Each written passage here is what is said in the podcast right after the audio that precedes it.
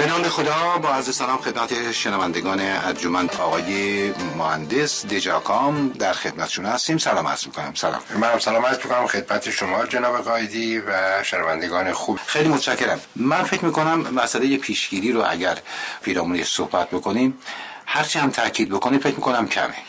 بله. اگر ممکن هست مطالبی در این زمینه داشته باشیم که حالا بلکه شنوندگان عزیزم با همون ارتباط برقرار کردند. خواهش من یک کمی یه جمله راجع به کاهش آسیب میگم. یک نقطه خیلی کوچیک ولی خیلی نقطه حساس و بسیار مهمیه.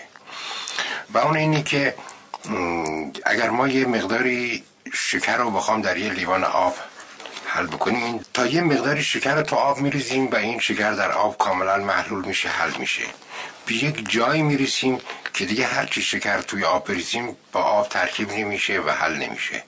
اصطلاحا به این میگن نقطه اشباه در اعتیادم ما همین مسئله رو داریم. اگر برای مثال اوپیوم یا تریاک یک گرم تا یک و دو دهم گرم تریاک برای یک فرد بزرگسال اگر عادت نداشته بخوره منجر به مرگ میشه. بله. ولی خب اونا که مصرف می‌کنن در قضیه فرق می‌کنه. بنابراین منظورم اینه که بدن انسان هم همینطوره. در مورد مصرف مواد مخدر. تا یک مقداری بدن اینو جذب می‌کنه.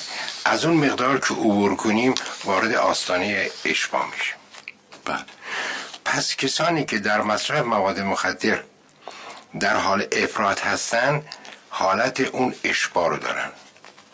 یعنی فرد ما داریم مثلا فرض کنید 4 گرم در روز خوراکی تریاک مصرف می‌کنه این سه گرم تریاکش بالای نقطه اشباهه یا مصرف هیروئین هم همینطور مصرف کراک هم همینطور. اینجا من با مصرف که خب مسلمه که شدیدن موافق نیستم مخالفم ولی در مسئله کاهی دارم این مطلب می‌خوام به عزیزان میگم که اکثر مصرف کنندگان ما قریب به اتفاق همه در آسانه اشباع به سر می‌برن.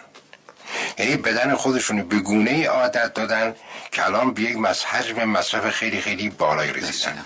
و می‌تونن این عمل رو پس رونده کنن و بیارنش زیر نقطه اشباع اون موقع درمان هم خیلی خیلی راحت تر میشه.